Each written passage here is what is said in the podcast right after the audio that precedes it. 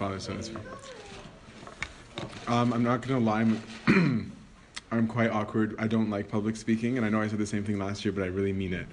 Um, so I have no idea how to talk about St. Anthony. I know that sounds cheesy, but um, just because to me there's no way of narrowing topics. So Joe had to choose the, the topics for us. Um, so the reason why I'm saying that is that if this is not going a direction that you'd like or that you're not benefiting from, just because I have the habit of just droning on, um, help direct me. If there's something that you particularly want to know, then do it. If you want at the beginning um, of any lecture, you can kind of bring up some things that you hope that we're going to go towards, um, or that you would like to have um, addressed. Because what I'm hoping to do is today is to talk a little bit about um, uh, the background because last year most people didn't read the book. How many of you guys actually read the life of Antony um, before coming? Don't be shy. That's what I thought. Okay, so today, because last last year I assumed a lot. So um, today I'm gonna hopefully go through a background, and then tomorrow I apologize to the HRC crew because I tested one of the talks out on you guys. Um, it's not entirely being repeated, but it's to be the same theme. Is to talk about why the desert, like what matters about the desert, and specifically discipleship, because that's what we learn from the desert. This just got really loud. Um, and then after that was to talk about spiritual warfare, to go through the life of Antony, um, just from his beginnings until he goes um, to learn from the feet of the elders of the outset of the city and then some comment, some important themes on the fourth day or fourth lecture, um, and then a wrap up. So that's where we're going with things. So I'm just saying that so that if there's something else you particularly wish to learn from, to do it. Um, I particularly have a fondness for Saint Anthony. Can you guys hear me without this? Really? Okay, thanks, Monica. My bad, because I can hear an echo and it's going to make me laugh. Um, and then I'll be very distracted. Um, I have a particular fondness for St. Anthony. Um, and most of you know um, me from other churches, or it looks like a majority do. Um, for me, like St. Anthony is, is the reason I'm still like a, a Christian. So I, I have only admiration for him, his monastery, his saints, his his current disciples, because when we're talking about Anthony, like Anthony, um, in the words of Saint Shishoy or Saint Sisos in English, he said, "If I had a thought like the thoughts of Antony, the whole of me would be on fire." Um, or he also he ended up living in Saint Anthony's cave, um, and he when people asked him what's that like to live in Saint Anthony's cave, and he said, "In the cave of a lion lives a fox." Um, because he sees himself as this tiny little creature, whereas it was inhabited by someone like St. Anthony. So St. Anthony is very alive and present until this day in his disciples and everything that he does. Um, so if we don't go where we want with it, ask questions because St. Anthony is a school, like in and of himself. I truly believe that with the, the Bible, Life of Antony, um, and On the Incarnation, those three books by themselves, like a Christian has everything that they need for, for Christian uh, living. All right, so today I was hoping to do background. Hopefully, I don't take forever with it. Um, this might sound cheesy. It's up to you guys. If you want, close your eyes. Um, because today's going to be mostly storytelling. I really just want you to kind of get into the world of Antony, to know what the world looked like back then, where he's coming from. Um, because Antony is, is a normal dude. Like he he started off, he didn't he wasn't born a saint like some stories of people who are born dripping oil. He was a very normal, like regular person who achieved sainthood by the grace of God and by being very, very real. Something that you're going to hear a lot being repeated is discernment.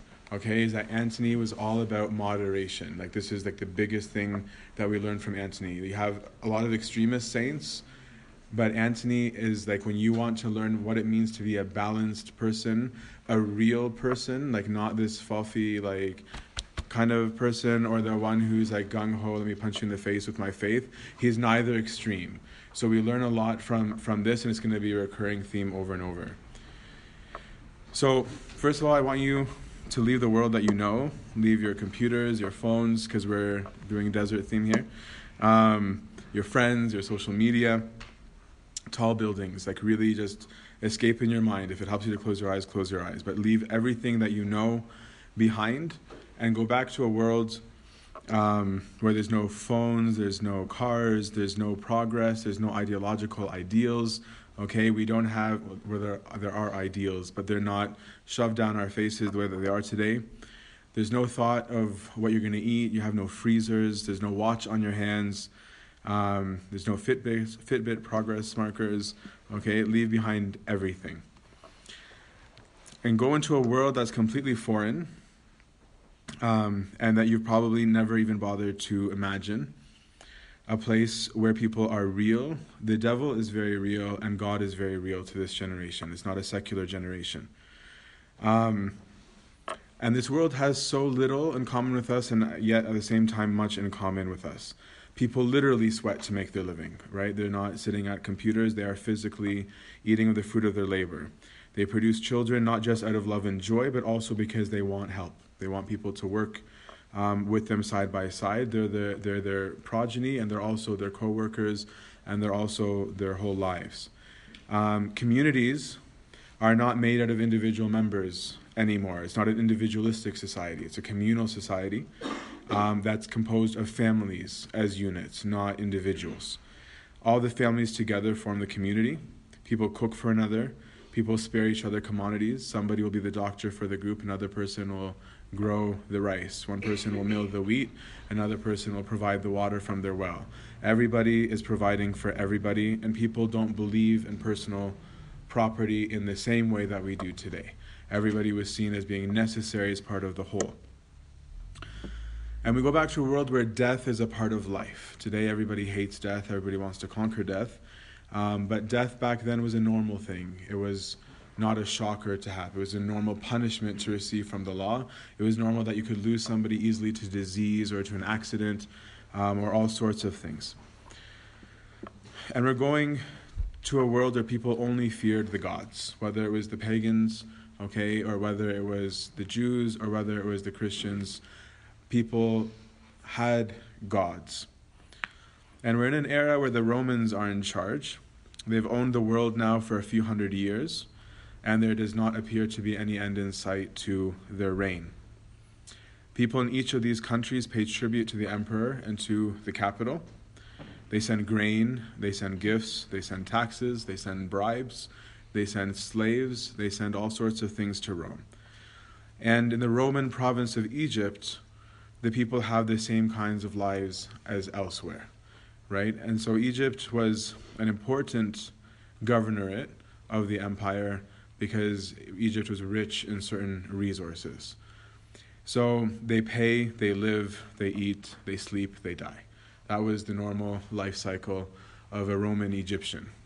Certain parts of Egypt were very Greek, very Greco-Roman in their in their culture. Alexandria, for example, anyone who came from there that time, we wouldn't necessarily call an Egyptian. We'd probably refer to them as a Greek because they were Hellenized um, culturally. So they had a philosophy that was Greek. They could read and write Greek. The language of social customs and culture and philosophy was always in Greek. If you wanted to be considered an educated person, you knew Greek. Whereas a peasant um, might be unlettered. And usually, not usually, but unlettered often meant somebody who simply didn't know Greek. It did not mean that they knew no language, but that they were not cultured in the Greco Roman way. And something else was unique to Egypt. Egypt was full of members of the cult of Jesus, followers of the so called Messiah. Jesus of Nazareth was somebody who was purported to have risen from the dead. One of his followers had brought the good news to the people of Egypt. It started with Jews and it took over Alexandria. Right? We know from the book of Acts that Jews were present at the feast of Pentecost. Right? It says that there are people who spoke um, Egyptian that were present that day, and they went back to their countries. Um, and so St. Mark actually came and found a community that actually already existed. He established it, yes, but there was already a group there. Um, they were still pagans in Alexandria, and there were still Jews in Alexandria. But the Christians also had grown immensely in number. And these early Christians of Alexandria don't have much of an identity. Okay, their early starts are really just small communities where they get together, they break bread, could have been at night, could have been in the morning. There's not clear traditions um, of what existed. They grew in number, clearly, but they're also seen as, as strange, as, as weird. Um, but they were allowed to live for a certain period of time. Early Christians didn't have a strong communal life like the way that you know it today. There was not Bible study on Thursday, retreats twice a year, um, Sunday school, Vespers. These things didn't exist in those first centuries. All that the community had together was the breaking of bread and thanksgiving and the service of the poor. That was what Christians had, and that's all they were known for. People who were skeptical of them, um, at, in the nice scenarios, just thought they were strange, but people who are more aggressive consider them to be cannibalistic because they said that they were eating the body of Christ, and to them that meant that they were cannibals. They were accused of child sacrifice, they were accused of many different things. And the Roman Empire didn't particularly have a fondness for Christians because Christians had a strange way of thinking that opposed their culture, right? You've got a hedonistic society that values all sorts of liberties and not just values them, but their own gods are participating in the activities. Their own gods are hedonistic. Their own gods come and have sex with humans. They have progeny, they have murders, they have envy, they have strife, they have slaves.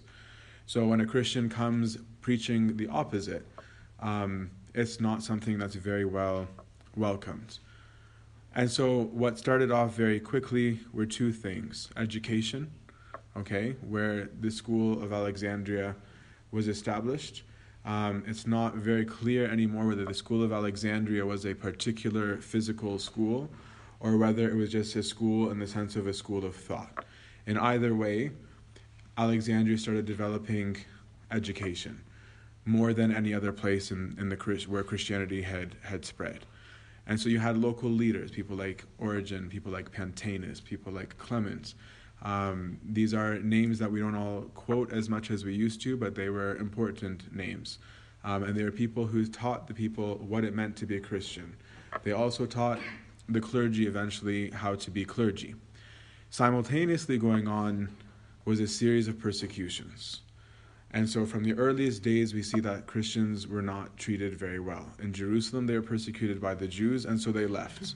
They left and they carried the gospel wherever they went, whether it was to Antioch or to Rome or to Cappadocia, wherever that they went, whether it was to, even to Gaul by the end of the first century into France. Is that wherever they went, they were not welcomed, and where they went, they were persecuted. The church then went through 10 formal um, periods of persecution where emperor after emperor after emperor would slaughter um, anybody who, who held to the faith of, of the cult of the Christians. And this is where we see the age of the famous martyrs that we, that we celebrate. Saint Mina, Saint Minas was his, was his name. Um, Saint George, that there's two or three of them at least, right? Saint Maurice of the Theban Legion, Saint Damiana. All of these saints are people coming out of these eras. Um, Saint Marina, of, of a time where it cost a lot to be a Christian. But what this did um, was grow the church, surprisingly, right? We, we were a church that was watered by the blood of the martyrs. And the church started to take more and more of a form. The church had a bishop, and the bishop was the head of the church. The bishop was the head of the city. There wasn't there was a bishop assigned to every city. That's why today when we when we enthrone a bishop, he's bishop of the Christ loving city of insert name. Because the bishop wasn't assigned over a whole country, he was not assigned over um, a province per se, he was assigned over a city. And if that city grew, if the, if the community grew, then his area that he covered might grow. But this, the, the bishop was seen as the figure of Christ. The bishop was seen as the shepherd, and his helper were the priests and the priests were because he couldn't have his hands extend always as far as they needed to go. And so the priest was given priestly authority of the authority of the bishop as delegated by the bishop to have a role. And because of this, the church had a much more community style feel to it. Okay, it was not such an established environment. You could come in and go and you could see the bishop shake his hand. You could talk to him, you could see him. There wasn't an air of pomp and elegance that we um, we have given to the bishop. Not that the bishops asked for it, but that we gave to them. Um, and the church was not a community center. right? It was not a place to culturally come and get together because the church instructed the people how to live their faith in the community, right? As opposed to trying to create a community separate from where they lived. People were very full members of society. So out of this came a love of dying for Christ, right? Which was the opposite of what everybody had expected. And as opposed to having Christianity reduced and minimized, which is what the expectation was, they found that Christianity was flourishing. So it ends with the martyrdom of Saint Peter of Alexandria, but we'll get that into that into the life of Antony because Peter of Alexandria actually dies while Antony is alive, um, and the era of persecution comes to an end during then. But out of this environment, if you can go to rural Egypt, to Beni Suef, okay, a province that's just north of Ilminia today, um, and it still was back then too. Um, and it's not considered the site, right? They usually unofficially kind of consider the site to start from Ilminia um, and south, um, though everybody likes to claim that Antonius was also a Saidi. Um, but he was born into an affluent family, but a simple family. He's not a Greek, he's an Egyptian. Okay, he's born in, in Suef. This is not an area um, of Hellenistic culture. This is a very strictly Egyptian culture. Um, and his parents were, were rich and they were farmers. Um, and Antony goes to school like any normal youth would go to school, except that he found himself, actually, like many youth, totally bored um, with education. But his boredom with education was not a resentment of knowledge as much as it was that he preferred something else over it, which was his meditation on Christ. Right? We see that Antony from an early age wasn't interested um, in being extremely social. Right? He wasn't looking for having lots of friends. If you were to find Antony somewhere, more often than not, he would be meditating to himself as he worked. He was someone who kept to himself, clearly cared about his family, as we'll see as things progress, but he wasn't your typical kid. And this is important in terms of identifying someone's calling, but we're not going to talk much about um, callings during this retreat unless you want to. Um, but he was unique. He was unique from his childhood, even though he wasn't excessive. Okay, he wasn't unique in the sense of like he just fasted and prayed night and day and did all these things, but he was unique in the sense that he was extremely focused. And you'll find that theme throughout the life of Antony. Something that's very unique about him is that Antony is an undistracted individual. He knows exactly what he's after always. He knows what is the root cause of anything. He knows how to not be distracted by somebody's argument or some pretense of, of asceticism. He knows what everything is, what everything means in its ousia, in its own essence, in its own substance. Um, and so Antony is raised by them, and they allow him to withdraw from school and to help um, around the farm until the age of 18 or 20, St. Athanasius tells us, where his parents um, die. We don't know how they died. Um, it, it, seems like it must have been some kind of accident if they both went at the same time, um, but we don't know. But suddenly, him and his sister found themselves orphaned. And Antony continues the work of his parents and he, he takes care of his sister. But we see that Antony was a meditative person, not, not just from the description of his childhood, but because it says that at this time he would walk around and he would meditate on the life of the apostles, thinking what was it like for them to get up and, and leave. So he's living a life already of, of meditation. And then the famous um, incident happens where he enters the church after meditating on these things and hears the words of the gospel saying, If you would be perfect, go and sell all that you have, give the profit to the poor, and come and follow me. Matthew 19, verse 21. Um, and Antony took it, and, and he's got this unique relationship with Christ that we'll see where he, he knew and felt and believed that these words were for him. But contrary to how we popularly tell the story, he didn't just up and leave. He didn't just go and leave the next day. He continued to ponder on it and pray on it for confirmation of whether this was God's will or not. And so he started to distribute wealth, but he didn't leave. And as he wondered whether this was right or wrong and whether he should be worried about his sister, he enters into the church and hears yet again the words of the gospel speaking to him, saying, Take no thought for the morrow, sufficient to the day is the evil thereof. And he knows that God is confirming him in his calling, at which point he gives away the rest of what he has and, in a very Antonian practical manner, reserves a certain sum of money for his sister. He doesn't go extremist and, and, and force his asceticism on somebody else. Right? He cared for his sister. He took her to a community of virgins, possibly a, a pre-existence of, of what a convent looks like. It's not clear what what their living lifestyle was in that sense, in a Christian sense at the time. Um, leaves her there, and then leaves. And where does he go? He goes to the outskirts of the city. Okay, so St. Anthony does not first go and say, Yep, got this down, I'm going to go train myself. Um, and this is what we're going to talk about tomorrow. He first goes straight to learn, right? He goes and sits at the feet of the elders of the city. So in that days, there was no such thing as monasticism. That's one of the reasons why we call him the father of monasticism. But instead, there would be certain people who would live kind of isolated on the outsides of the city, um, where they would devote themselves to whatever discipline that they preferred. There was no structure to it. Um, some of these people might also have jobs, right? Because they also need to make a living. Maybe some people are living on their inheritances. But in, at any rate, Antony saw these as, as the kind of, of life that he wanted to model, right? He wanted to be set aside um, and consecrated to God. So he moves to the outside of the city and there he sits and learns from each one of the people there a virtue. If somebody was patient, he would learn patience. Somebody who was um, a peaceful person, he'd learn what it is to be peaceful. If somebody was generous, he would learn generosity. If somebody was full of joy, he would learn what it was like to have that joy. And it says that he did this in a way in which he brought joy to everybody who saw him, even the people who he was imitating.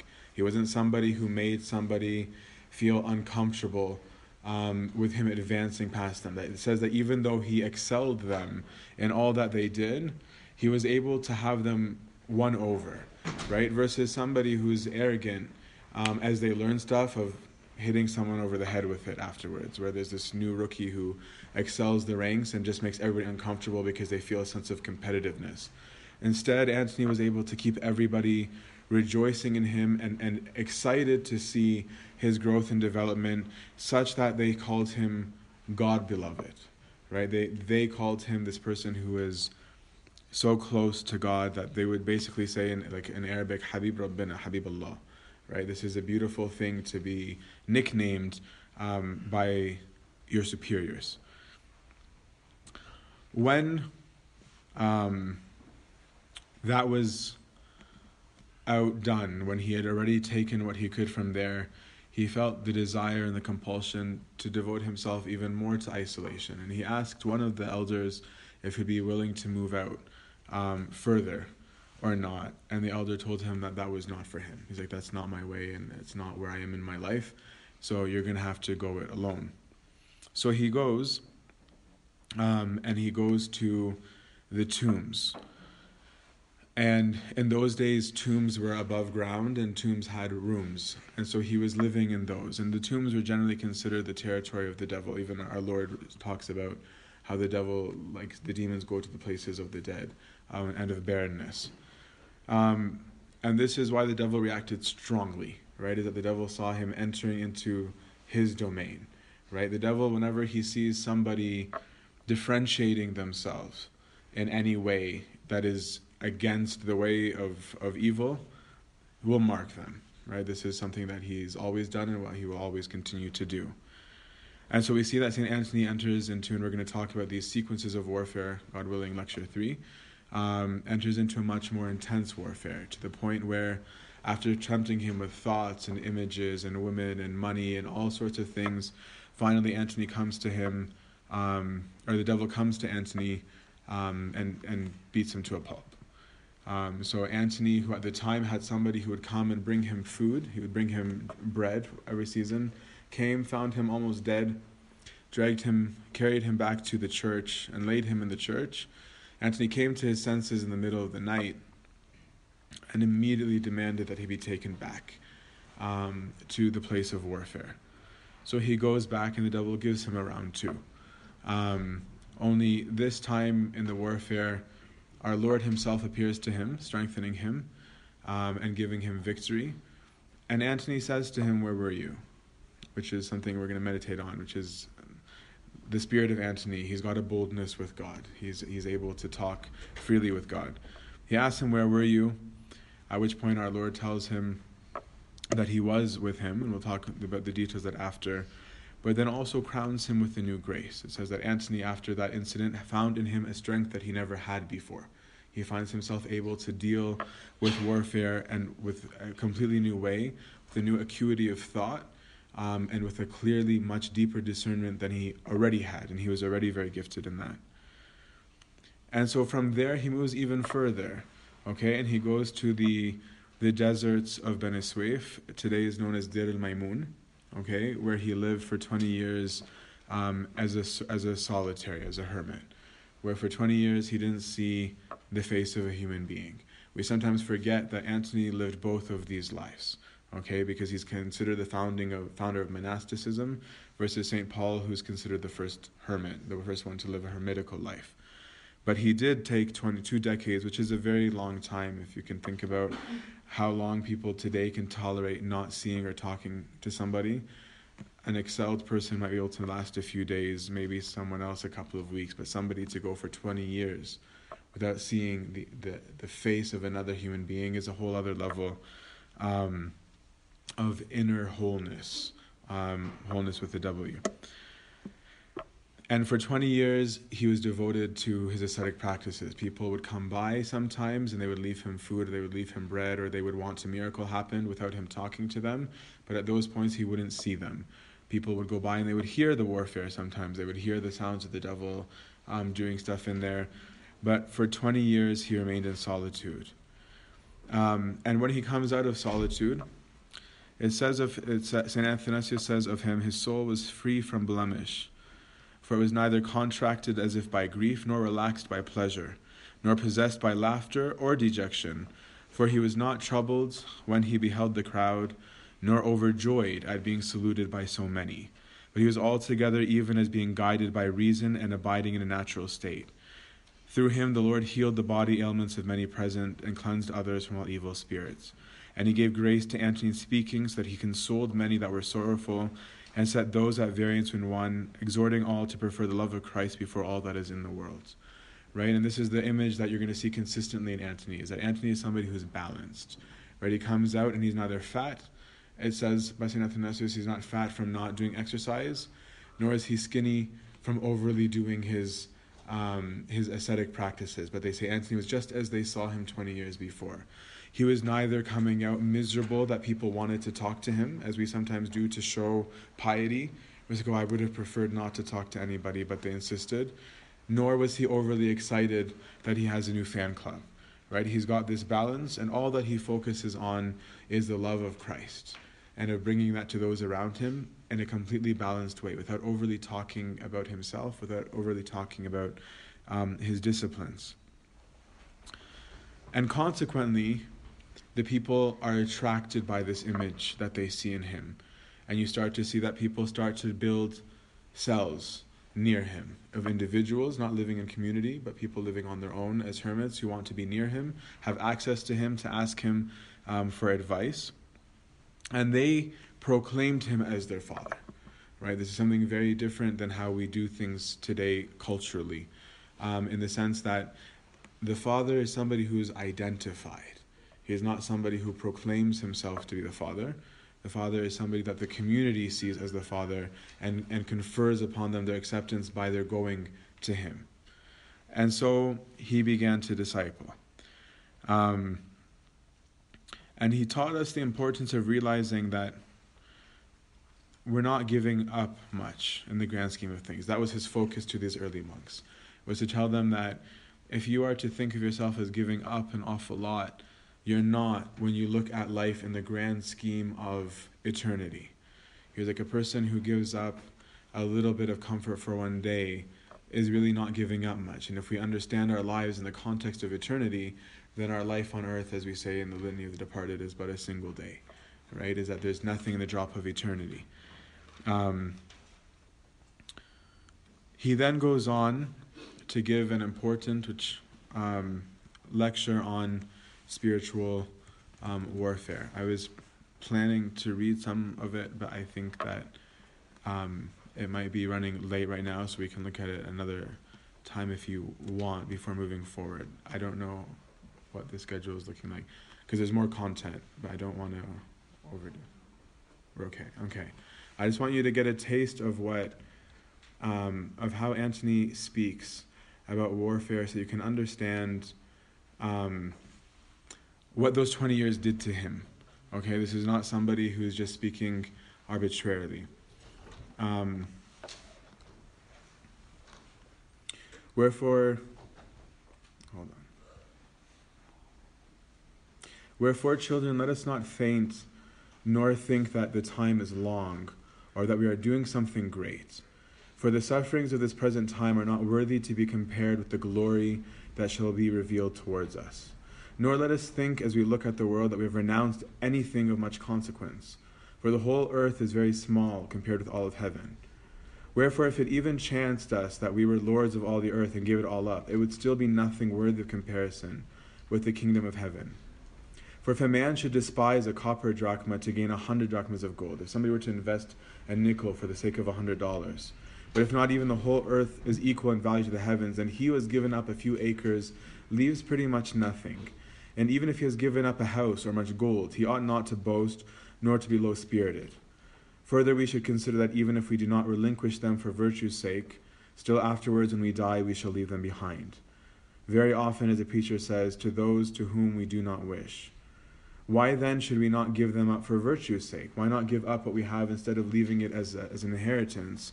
Why not give up what we have for the sake of our salvation and for a spiritual inheritance? Therefore, let the desire of possession take hold of no one. For what gain is it to acquire these things which we cannot take with us? Why not rather get these things which we can take away with us? Prudence, justice, temperance, courage, understanding, love, kindness to the poor, faith in Christ, freedom from wrath, or hospitality. If we possess these, we shall find them of themselves preparing for us a welcome there in the land of the meek hearted.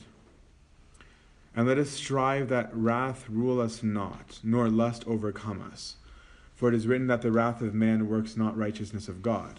And lust, when it has conceived, brings, brings sin, and sin, when it is full grown, brings death.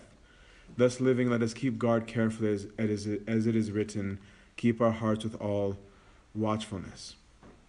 First, therefore, you must know this that the demons have not, be crea- have not been created like what we mean when we call them by, what, by that name.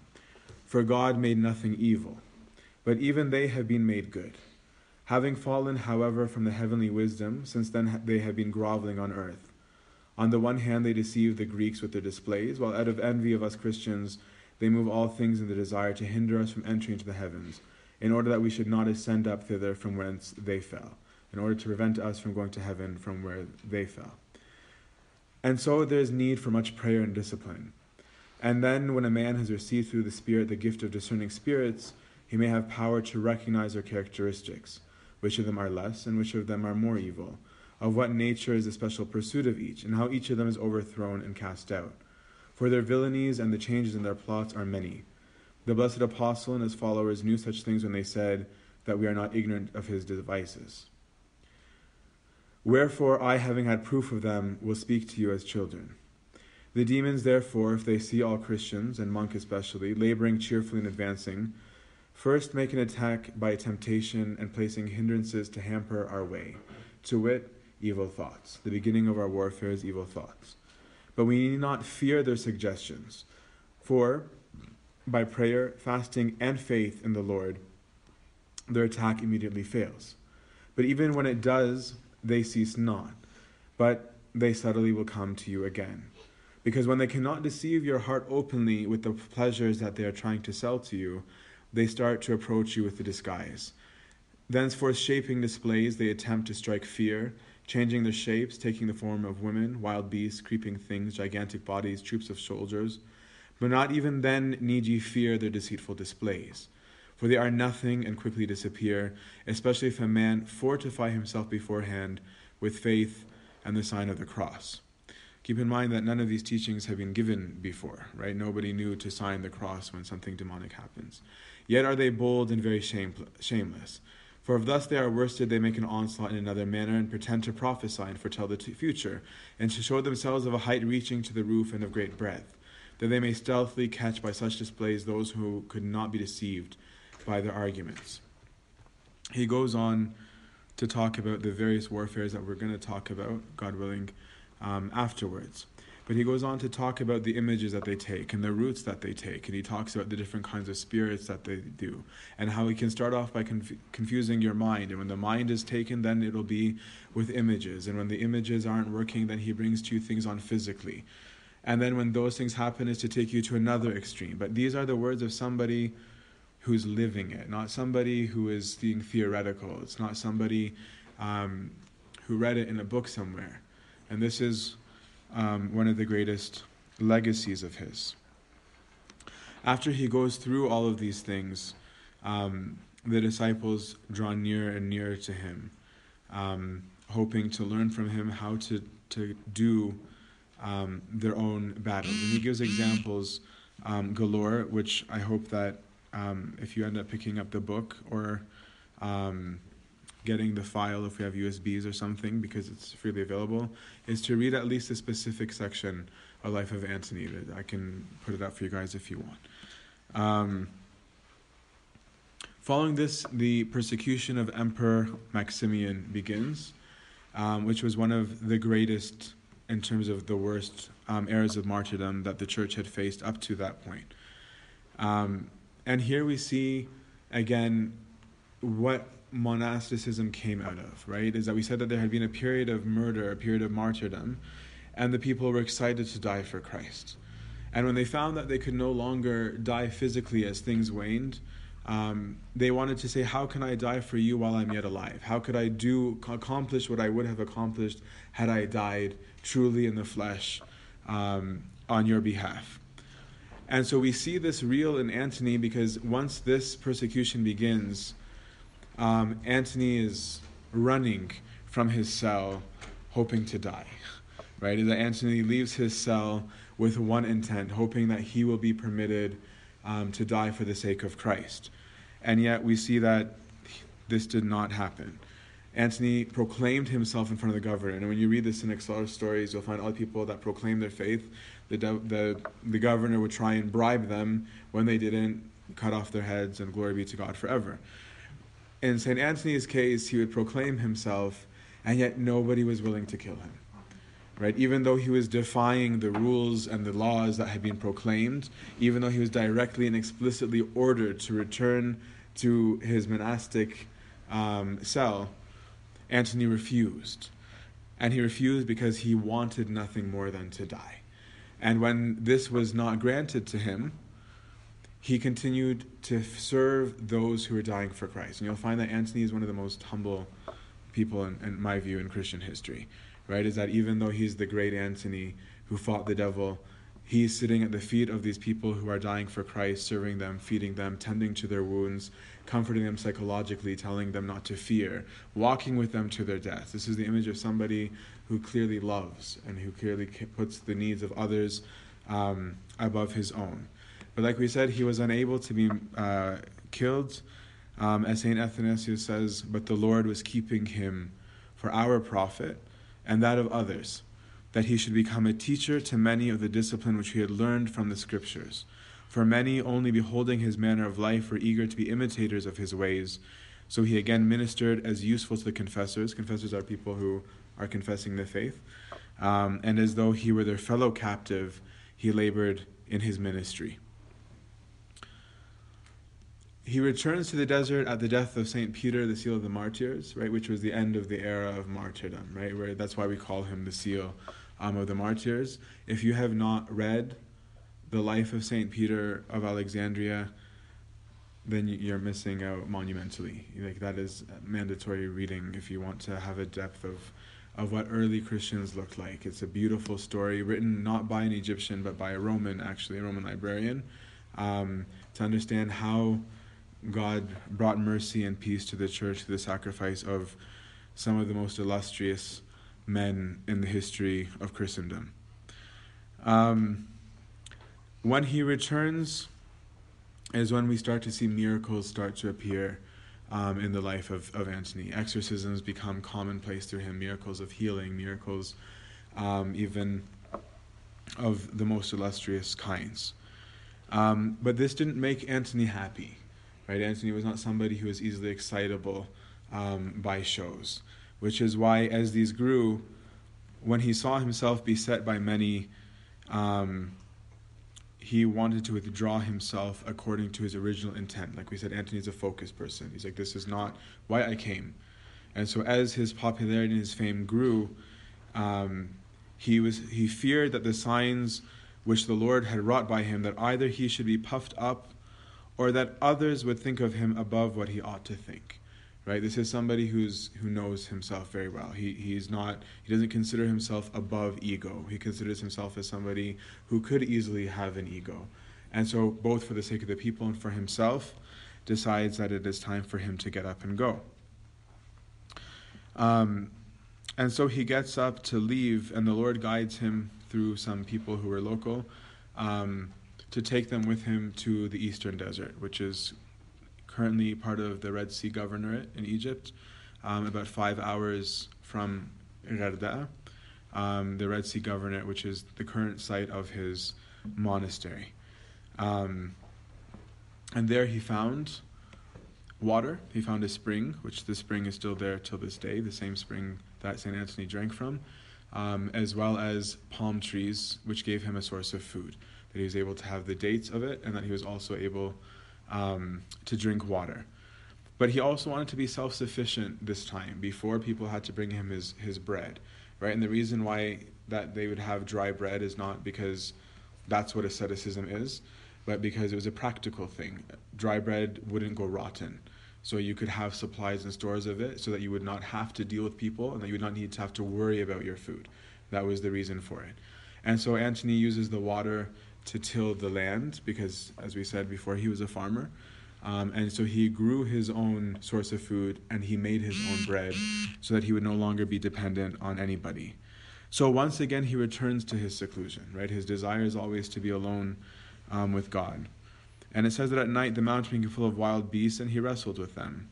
They would undo his work. If he was plaiting baskets, then the devil would come and undo it just to, just to, to piss him off, essentially. Um, they would undo it and he would redo it, um, and he would see visions. But Antony's response to this was such a level headed, clear headed person was simply, I am a servant of Christ. If you are sent against me, behold, I am here. Right? Is that his, you'll find that Antony's speech is always going back to Christ. There's no confidence in himself. Right? So he's just like, okay, if you're sent, do your thing. What am I going to do? Who am I? Right? So if you have authority to do something, then bring it on, okay? If you don't, then you're just making noise. And you'll see that this is the tone that Antony uses often um, with the devil.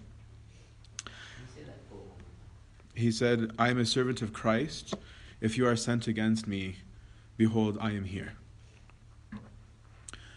And now the monks start coming to him again, right? Is that the, the men of God, holy men and holy women, Amma Sarah, we have desert mothers as well that had similar characteristics um, people come attracted to them. They weren't going to leave Antony alone. Once he's picked up and bounced, they wanted to find him. It took them a period of time to find him, but they did. Um, and when they did, um, they came in numbers again. So monks began to come again to him for instruction, but he didn't get angry. He wasn't like, no, no, no, that's not why I'm here. He actually rejoiced in them and rejoiced in their progress and rejoiced to see that they wanted um, to grow. And so we see him getting, gaining even more gifts than he had before. He has healing, supernatural gifts. He has foresight. He has visions. Um, he has a gift of healing. He has a gift of seeing things. You start to read accounts of his ecstasies, where he'll be sitting with people, but it's his mind is somewhere else, um, which we see even today in some of his disciples. Um, and whenever he was perplexed in his meditations, things were revealed to him in providence by prayer right? Where he would literally be like, I don't understand this. God send me Moses. And he would go off and God would send him Moses um, and explain to him um, the words that he didn't that he didn't understand. So this is a whole level of communion with God um, and um, but um, is Antony. Um, but having seen this, okay, as it were being reminded, he struggled the more daily to advance towards those things which were done, which were before, and these visions he was unwilling to tell. Okay, that this is not somebody who would just come and, and tell the whole world what he saw. But as he spent much time in prayer and was amazed, when those who were with him pressed him with questions and forced him, he was compelled to speak as a father who cannot withhold anything from his children. And he thought that as his conscience was clear, the account would be beneficial for them, that they might learn that discipline bore good fruit, and that visions were oftentimes the solace of their labors. Right? So everything he did was always for his disciples, and we're going to talk about some of those concepts that were mentioned here later. Yet he remained humble. Um, he observed the rule of the church, and he was very ecclesiastical. Antony would honor everybody rank. Antony wasn't even a deacon, okay? So, like, not even an epsaltos, not like anything. Antony was just a dude, okay, in the church and nothing more. And so, when a, when a deacon came, even a, a deacon, it says that Antony reverenced him um, with full honor of the church, even though that deacon is coming because they want to sit, he wants to sit at the feet of Antony, right? Whereas Antony would be the, the quickest to offer veneration and honor um, to a person of rank. He didn't have priesthood, right? Um, and yet he honored the rules of the church um, and in full humility. Um, and he was always cheerful, is what it was said of him. Thus Antony was recognized, for he was never disturbed, for his soul was at peace. He was never downcast, for his mind was joyous. That's why even in the apparitions of Antony, he's always smiling, right? Like anybody that's seen Antony will find that he's always peaceful, he's always kind, he's always. Um, I'll tell you a story later of a, of a group of youth that he appeared to when they were like behaving horribly. Um, and they were crying and he was smiling. Antony, even to this day, he always bears these characteristics. Um, but he was always joyous. He leaves the monastery again for another task, um, which is important for us to realize because we sometimes think that spirituality is divorced and devoid of theology. This is not the case. Um, in that Arians, at this point was the heresy of Arius, who was denying the divinity of Christ, that obviously Athanasius was notorious in Christian history for fighting. But when they wanted to kind of advance their platform, they accused, um, not accused, they claimed that Antony um, was on the side of the Arians. And so they wanted to get basically celebrity uh, uh, recognition and endorsements, right? Is that if Antony is an Arian, then you should all be Arian because Arian because Antony is clearly a holy man. So they started saying that this was the belief of, of his. So right away, Antony doesn't say, "Oh well, it's none of my business. I'm not a priest. The bishop can deal with it. Athanasius can. He's got his hands. You know, he's a strong guy." Um, instead, the first thing he does is he leaves. He leaves to clarify to the people that I absolutely do not believe in this, um, and to say that um, that this is not his doctrine, which is important for us to realize that we do have to serve the church. That even though Antony saw himself as, as, as called to solitude, he didn't forsake his duties to the community, right? Is that a monk is not divorced from the life of the church. Even if he's living in a particular corner of the church, he is, he is part of the church. Um, and so he saw a duty to come out and to be very clear um, on what he believed. When he returns, um, people just don't leave him alone at that point. And we see multiple scenarios of philosophers now. His fame has now reached the ends of the earth. You find Greek philosophers that are coming, um, hoping to put him to shame. Um, so, two philosophers, there's a famous story of two Greek philosophers that came who considered him a, bit of an idiot. Um, and so, Antony, as they come through an interpreter, says to them, So, do you think I'm a fool, or do you think I'm a wise man? Because if I'm a fool, why did you travel so far to see me? And if I'm a wise man, then why don't you emulate me? He was very simple but very deep um, in what he would say to people. He often has short one liners. Antony's not a man to talk for hours and hours unless there's a specific subject. If there's a specific subject, he'll go to town with it. Um, but if there isn't, he's short. Um, others came to mock him because he was unlettered, right? Because he was ignorant. So there's a little bit of debate as to whether Antony was actually somebody who didn't know how to read and write at all, or whether he just couldn't read and write Greek. I'm of the opinion it was specifically Greek um, because of the amount of biblical knowledge that he possesses in solitude. He's memorized so much of Scripture um, that I don't think he got from just his youth in the church um, because he was in isolation for so long. Um, but then Antony asks him an important question and says, um, I have a question for you. What came first, the mind or letters? Did letters create the mind or did the mind produce letters? So they said, well, obviously the mind produced letters. So responds saying, well, if that's the case, then does it matter whether I know letters or does it matter whether I have a sound mind? Because my sound mind can produce letters, but your letters can't produce a sound mind. Your, your letters produce your own things, whereas the mind is of its own nature something higher. Um, which surprised them. They're surprised that this, this simpleton from Suef um, had any kind of, of philosophical capabilities. Um, and then another group came mocking religion, and, and it's very interesting to see because we sometimes think that he was an ignorant person, how well versed he is in Greek paganism and philosophy. He expounds to them problems in their own religion, and he goes through different stories of their myths and their legends um, to show them the kind of ludicrousness of, of what they were presenting to him. They were mocking the cross, and they were mocking the concept of the incarnation, um, which um, he thought was ridiculous given he was like well your gods are down here having sex and you know um, killing people right? When they take forms they take forms of animals. Um, and he was like but you're you're bothered that ours comes down to lift us up. Um, and so you see in him that he's a theologian as I don't know if many of you have read Evagrius Evagrius says a man who prays is a theologian and a theologian is a person who prays he's a theologian um, and that's why Athanasius learned so much from him, right? St. Athanasius, um, according to tradition, spent a decent amount of time at the feet of Antony. Um, and there is a tradition, I biasedly believe in it, um, that St. Antony edited um, on the Incarnation uh, for St. Athanasius. Um, that he would go for walks, and Athanasius would expound to him what his thoughts were, um, and Antony would correct and reprove and modify. And you'll see if you compare the two texts, if you can look at the letters of Antony um, and you look at on the Incarnation, how similar the language is um, to one another. That it wouldn't it wouldn't shock me. But this is somebody who taught patriarchs, even though he's a simpleton um, who dropped out of school. Um, then his fame reaches to the point where Emperor Constantine um, sends him a letter, and the monks get really excited by this. Um, and like he said, Antony's just such a stable person. Antony's like, I don't know why you're excited.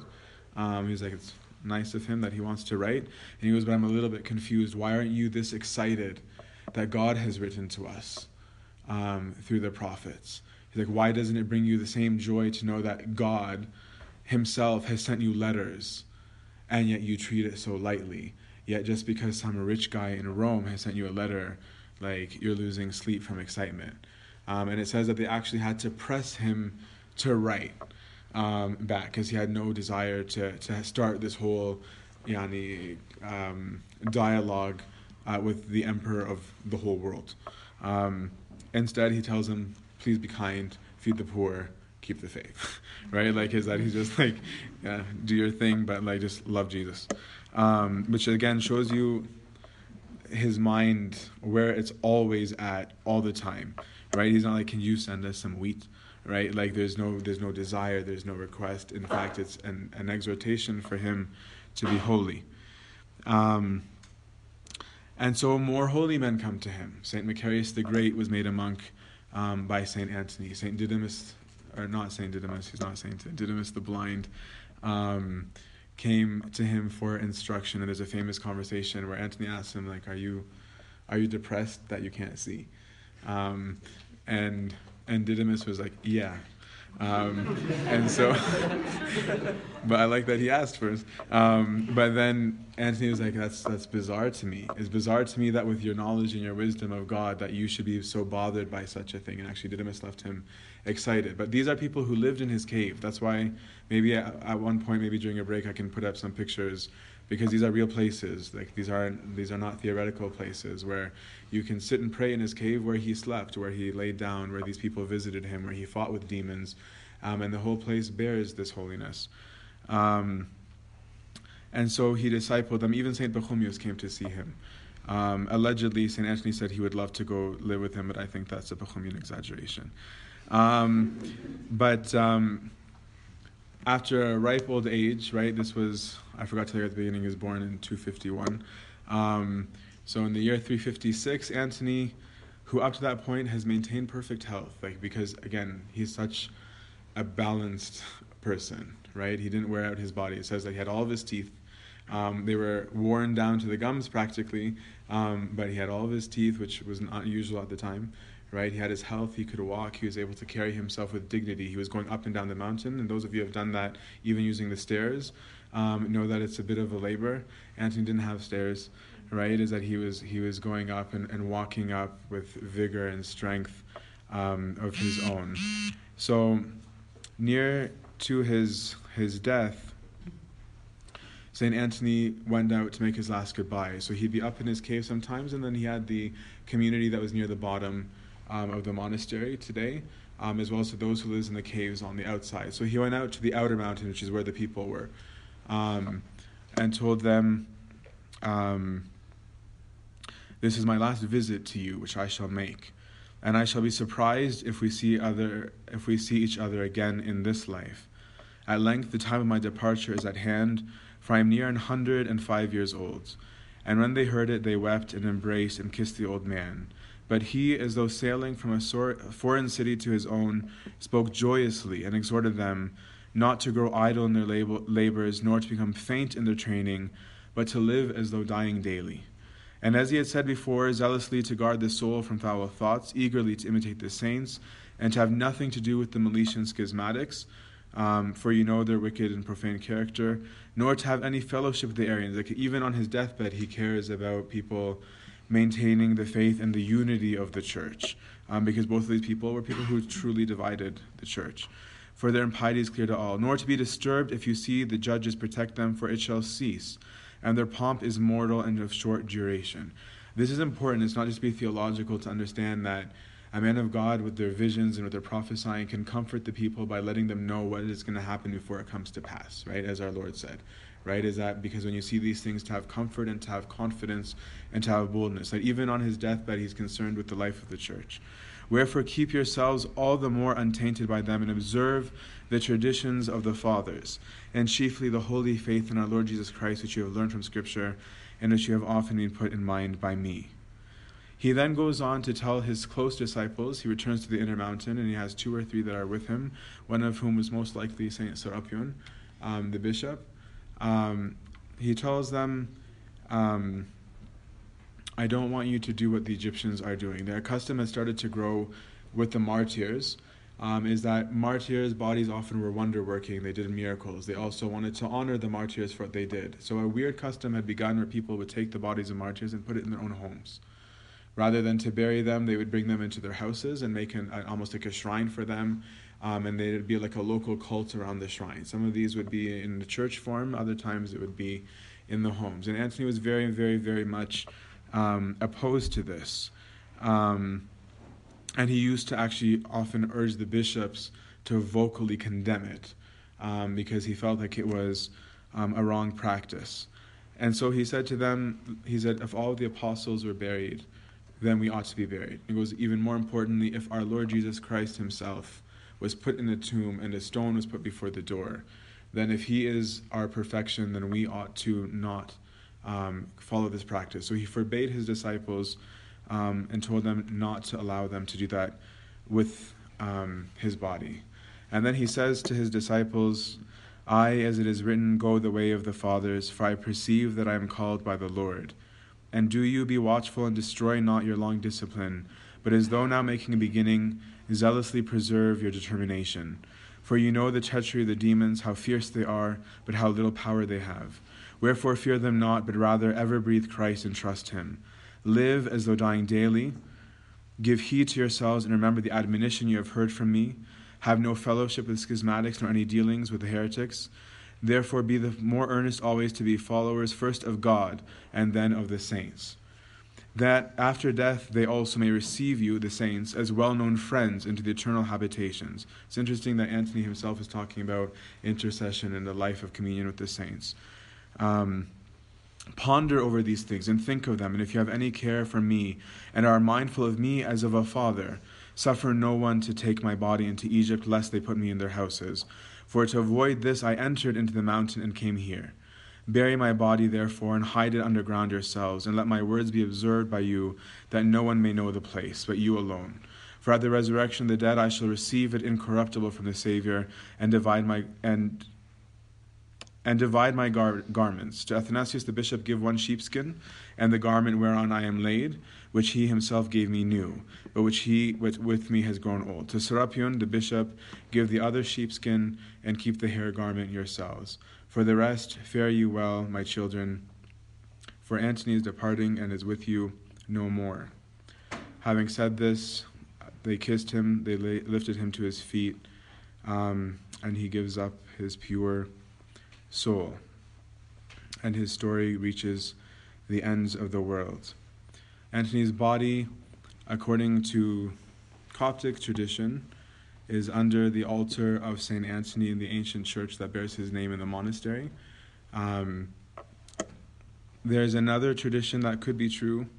Um, there was a period of 100 years where the Byzantines had possession of the monastery, um, in which um, they took the body with them when they were removed, um, took it to Constantinople, um, and five centuries later was sent to Rome.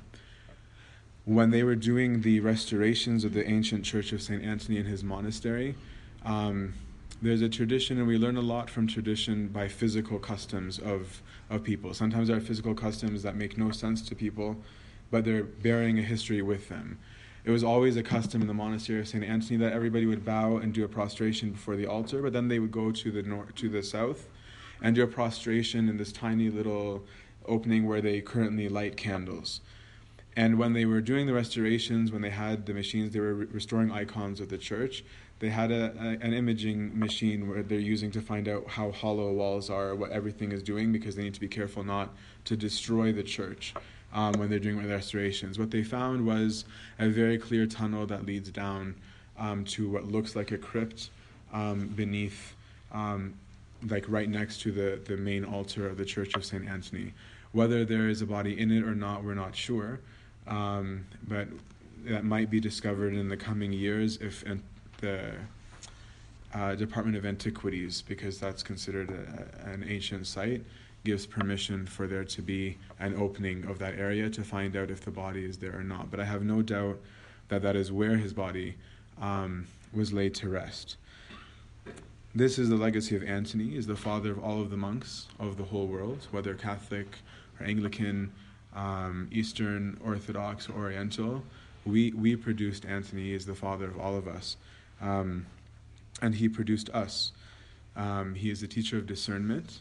Um, he is the image and prototype of, of balance, of, of honesty, of, of devotion without extremism. Um, and it is him to this day who calls monks, it is him who calls people to his name. Um, and it is him who will still instruct him, instruct them if, if they ask him. Um, he's the father of anybody who bears the cross, right? We call them desert fathers, the cross bearers, and they're close to those who do and the father of all those who bear his name, whether ecclesiastically or secularly, if they choose to call upon him. But that is the story of Antony.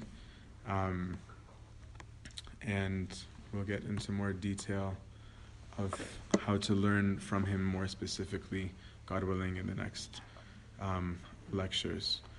Any questions about his life or the monastery or anything? of that nature.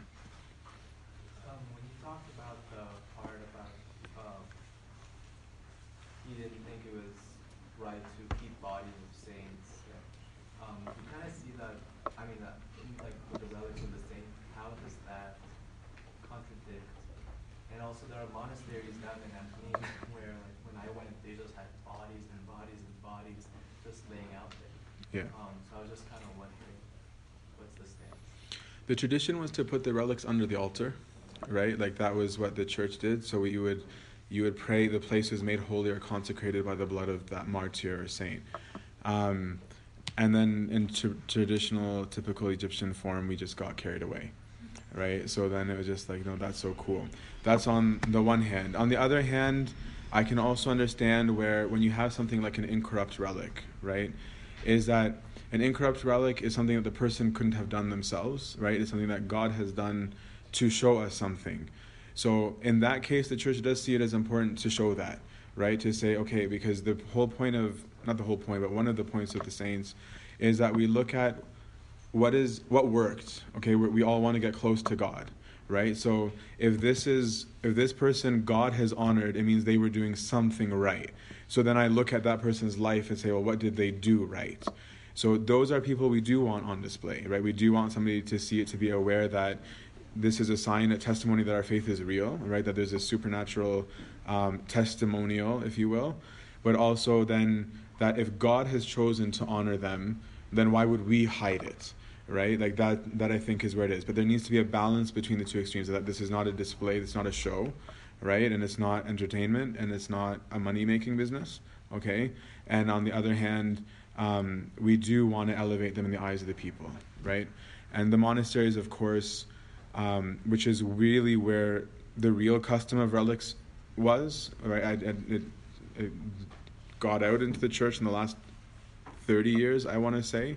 Actually, Pope Shenouda is very opposed to what was there, um, like to this current custom. But it used to be more of a monastic thing, and usually it was to boast, the, not to boast, but to revere and venerate the monastery's own saint, right? Like you wouldn't bring the relic of Saint John the Short to Saint Anthony's monastery, right? You would keep him in his monastery where he was, um, and if you read um, the history of the lives of the monks of Upper Egypt, sorry, no, the, the sorry, the story of Abba Daniel of Shahids.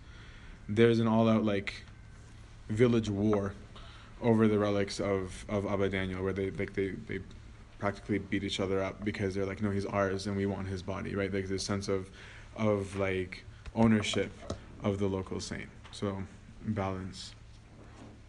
You talked about Saint Anthony having discernment I think it's something that I feel that I know very little about, and he kind of, felt like he went over it kind of quickly. In, in what ways did he have discernment?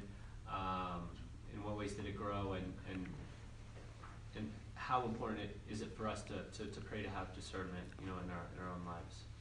We're going to talk about discernment twice, okay. probably tomorrow and on and on Sunday. But to answer your second question, Saint Anthony said um, without discernment, you cannot acquire a single virtue. You cannot acquire a single virtue without discernment.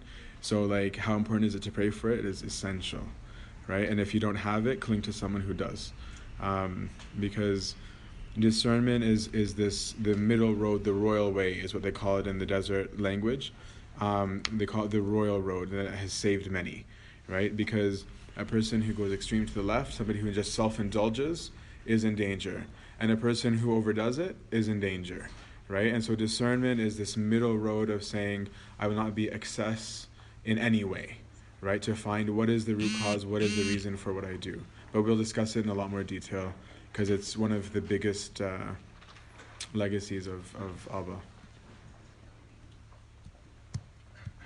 Hola. she said for 20 years he was alone in the cave and like throughout his life did it seem that much church attendance, like in layman's terms, like how would you put like the importance of the sacramental life in, of the church like in light of the life of Yeah, that's always been a bit of a mystery with the hermits, um, because there are hermits who like so would bring communion, okay, but there weren't at these times because these were the first guys. Um, but I do think that they had a concept which is dangerous to kind of pursue, obviously, of what we call spiritual communion, okay, where somebody by compulsion cannot have it, where that they are in communion in a different way. Um, and obviously, a special grace from God because both him and St. Paul the Anchorite were living callings, right? They were not self called. If you're self called, you don't get grace. But if you're called by God, you get grace because He asked you to do the labor. So I'm sure that He received some kind of grace for it. I don't know. It doesn't say that He did this, and I doubt that He did this. I know when he was in the tombs, he probably went regularly to the church because that's how they still knew about him. Um, but I think it's when, during the 20 year period, I don't think he, he saw any, I don't think he went to church at all. But I obviously we don't know with certainty, but there would be grace. Okay. Okay. We'll have index cards in the back, you can write them down and we'll get. Okay. My bad, guys. What's next?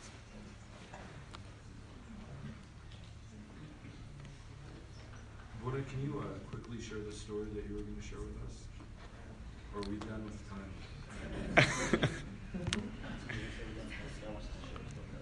What are you gonna make an announcement? Or are you deciding? Danny has an announcement. Okay.